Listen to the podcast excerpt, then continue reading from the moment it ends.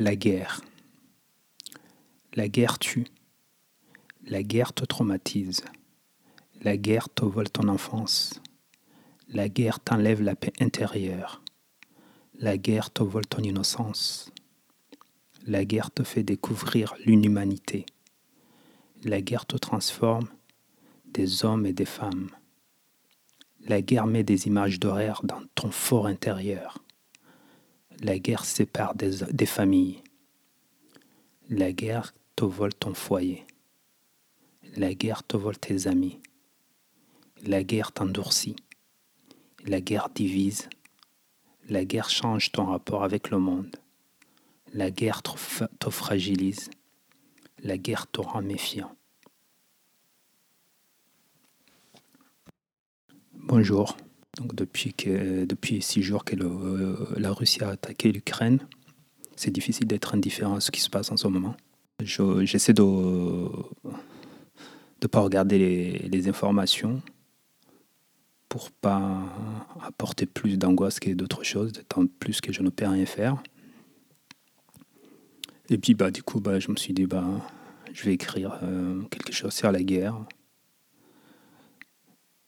et je suis sûr que, et j'invite sur tout le monde qui a envie de compléter, de dire l'horreur de la guerre. Mon sentiment en ce moment, il est bah, triste en fait. Bah, triste parce que je vois sur les réseaux sociaux les gens qui parlent de la guerre. J'ai l'impression que, comme c'est un jeu, que, voilà, que la Russie va prendre euh, on va l'isoler, on va faire des sanctions, ce qui est très bien. Mais pour moi, la chose la plus importante, c'est vraiment pousser un maximum pour qu'on arrive à la paix le plus tôt possible. Parce que là, les Ukrainiens, ils sont en train de souffrir. Et la, la Russie, c'est un gros pays, ils ne sont pas décidés d'aller en guerre comme ça ils ont, ils ont dû calculer tout ce qui allait se passer après les sanctions. Et maintenant, c'est vraiment. Il faut faire les sanctions, mais vraiment pousser.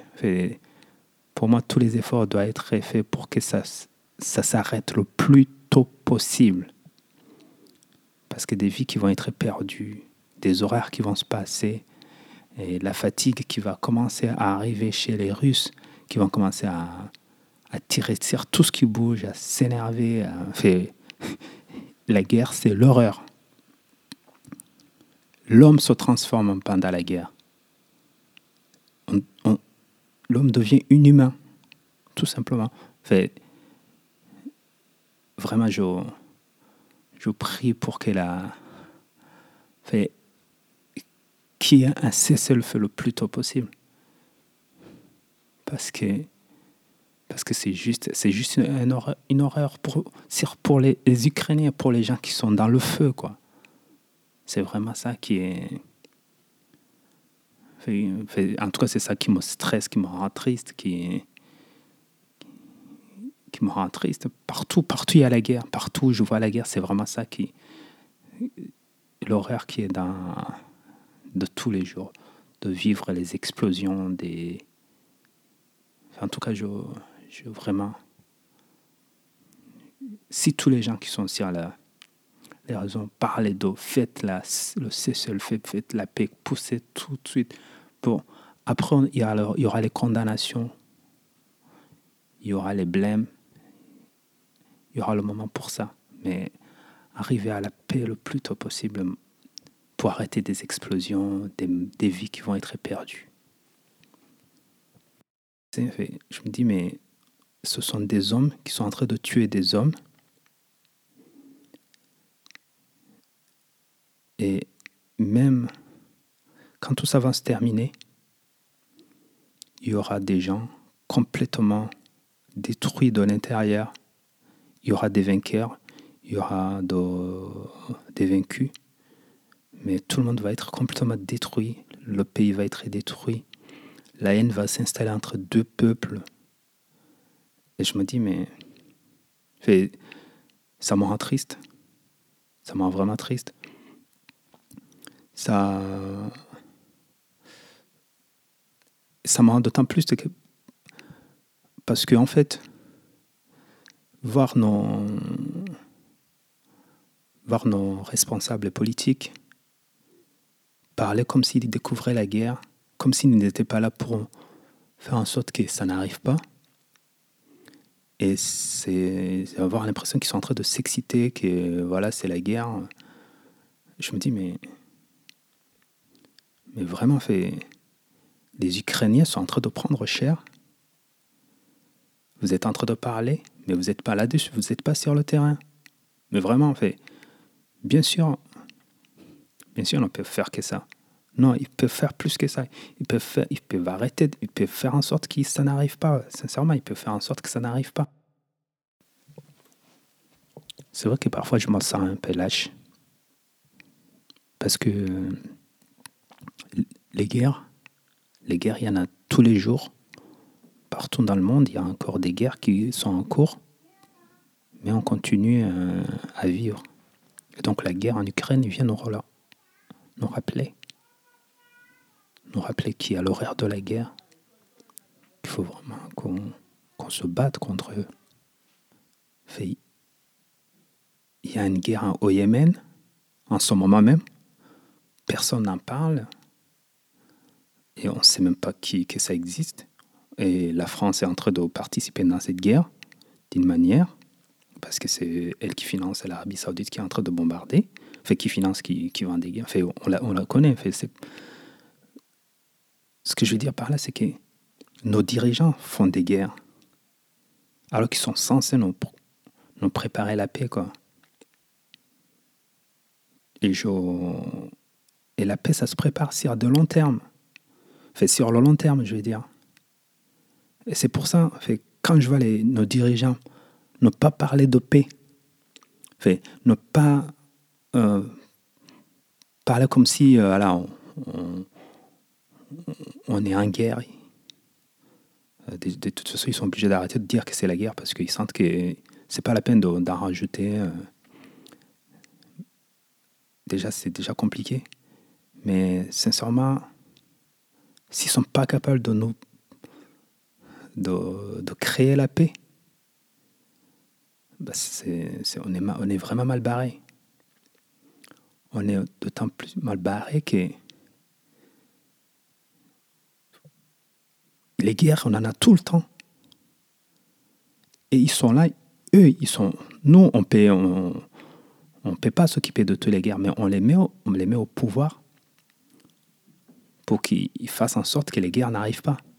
Parce que toutes les guerres, toutes les guerres qu'on ignore, dont on fait semblant qu'ils sont loin, que ce pas nos guerres, ça finit par nous arriver ça finit par nous arriver d'une part parce qu'on est tous connectés, parce qu'on est des humains, quoi.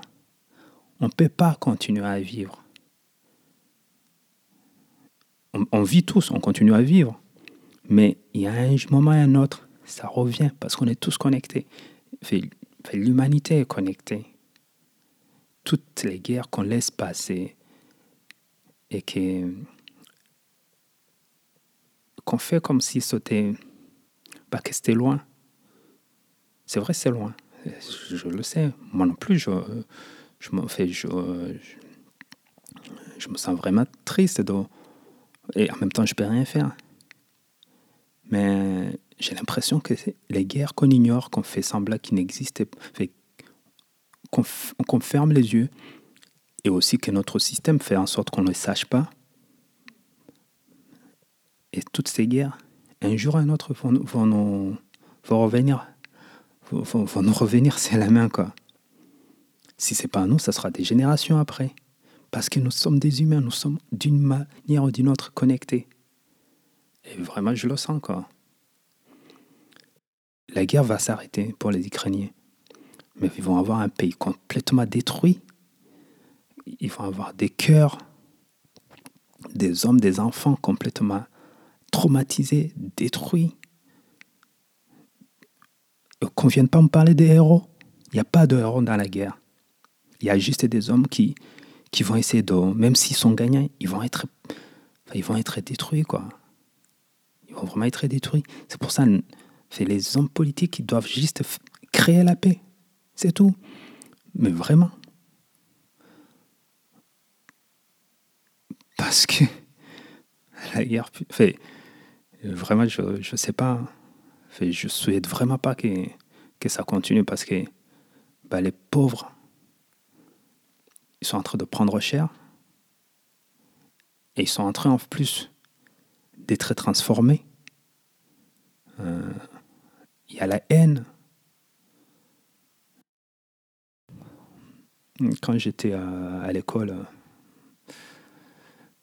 c'était en, prépa, j'avais, j'avais fait on avait étudié l'humain et l'inhumain. À l'époque, en fait, on avait euh, fait le thème, le thème en français quand j'étais en prépa, c'était l'humain et l'inhumain. Et à l'époque, ça m'avait beaucoup aidé parce que ça m'avait permis de voir qu'il n'y a pas, des, il y a pas des, des, hommes bons, des hommes méchants. On est tous les mêmes. Il y a juste les, les conditions, les environnements qui font qu'à un moment ou à un autre, on peut être soit du côté des humains ou soit du côté des inhumains. Et à l'époque, on avait fait plusieurs euh, euh, auteurs euh, qui, avaient été plus ou moins exposés à la guerre ou avaient vécu des, choses difficiles dans leur vie. Et j'avais découvert Primo Levi. Primo Levi, c'était un, Italien, juif, qui, avait écrit ce, ce poème. Si c'était un homme, si vous, je vais vous lire ce, poème, parce que c'est un poème qui, euh, m'a marqué.